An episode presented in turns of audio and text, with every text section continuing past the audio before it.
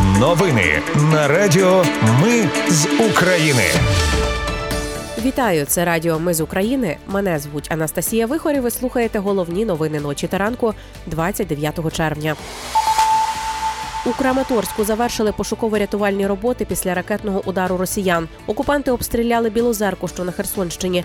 На Бердянському напрямку українські війська просунулись на понад кілометр. Є просування і біля Бахмута. У Запоріжжі на Херсонщині і Дніпропетровщині сьогодні проведуть навчання на випадок радіаційної небезпеки. А вищий антикорупційний суд арештував очільника Тернопільської облради. Про все це та більше слухайте за мить у новинах на Радіо Ми з України. У Краматорську завершили пошуково-рятувальні роботи після ракетного удару росіян 27 червня. Нагадаю, окупанти вдарили по закладу громадського харчування з іскандерів. Близько четвертої ранку рятувальники витягли з під завалів ще одне тіло. Кількість загиблих відтак зросла до 12. Серед них три дитини. Усіх жертв ідентифікували. У ДСНС повідомили, що поранення отримали 65 людей. Росіяни обстріляли Білозерку, що на Херсонщині. Внаслідок ворожого удару 71-річна жінка отримала поранення несумісні життям. Повідомили в Херсонській обласній військовій адміністрації. Крім того, двоє людей отримали поранення. Це 20-річний хлопець. Він має контузію та поранення обличчя. А 74-річну жінку забрали до лікарні в стані середньої тяжкості. Терористичні удари пошкодили щонайменше 12 житлових будинків. Заявили в Херсонській обласній військовій адміністрації.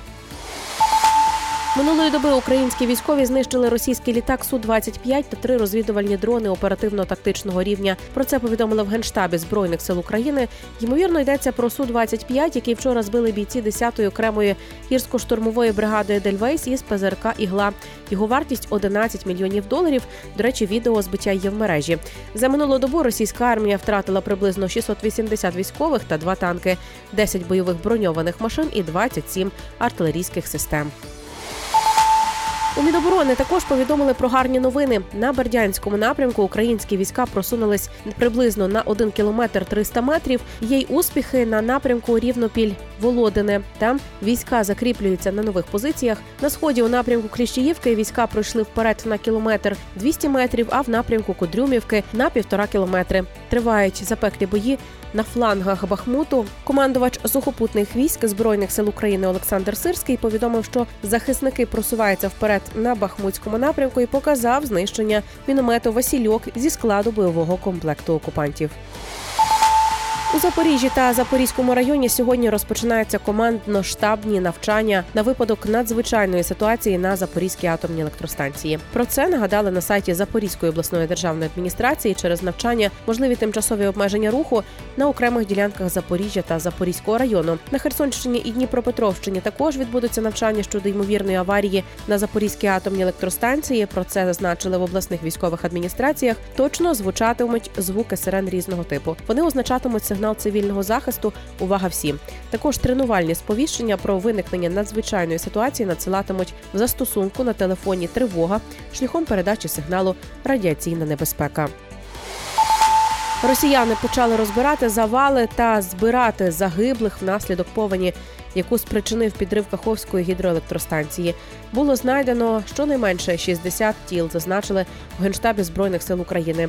Щоб приховати реальну кількість жертв, командування армії Росії вирішило ховати загиблих у братських могилах без забору зразків ДНК і встановлення будь-яких позначок на місці поховання. І до інших новин вищий антикорупційний суд арештував очільника Тернопільської облради Михайла Головка на 60 діб із правом на заставу у 805 тисяч гривень. Він фігурує в справі про вимагання 2,5 мільйонів гривень у бізнесмена. Перед цим у цій же справі суд арештував одного заступників голови Тернопільської обласної військової адміністрації. І на завершення Нацкомісія зі стандартів державної мови запропонувала перейменувати Запоріжжя та ще понад 1400 сіл, селищ і міст України. Це пояснили невідповідністю нормам української мови і дотичністю деяких назв до імперської політики Росії. Уповноважений зі захисту державної мови Тарас Кремінь цього разу заявив, що рішення комісії треба скасувати. Закликав ухвалити нове.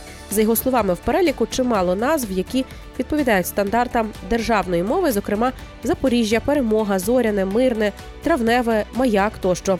Міністерство культури та інформаційної політики зауважило, що перелік назв комісія склала некоректно. Крім того, немає експертизи Інституту української мови Національної академії наук. Наразі це всі новини. Мене звуть Анастасія Вихор. Наші новини про те, що реально відбувається в Україні.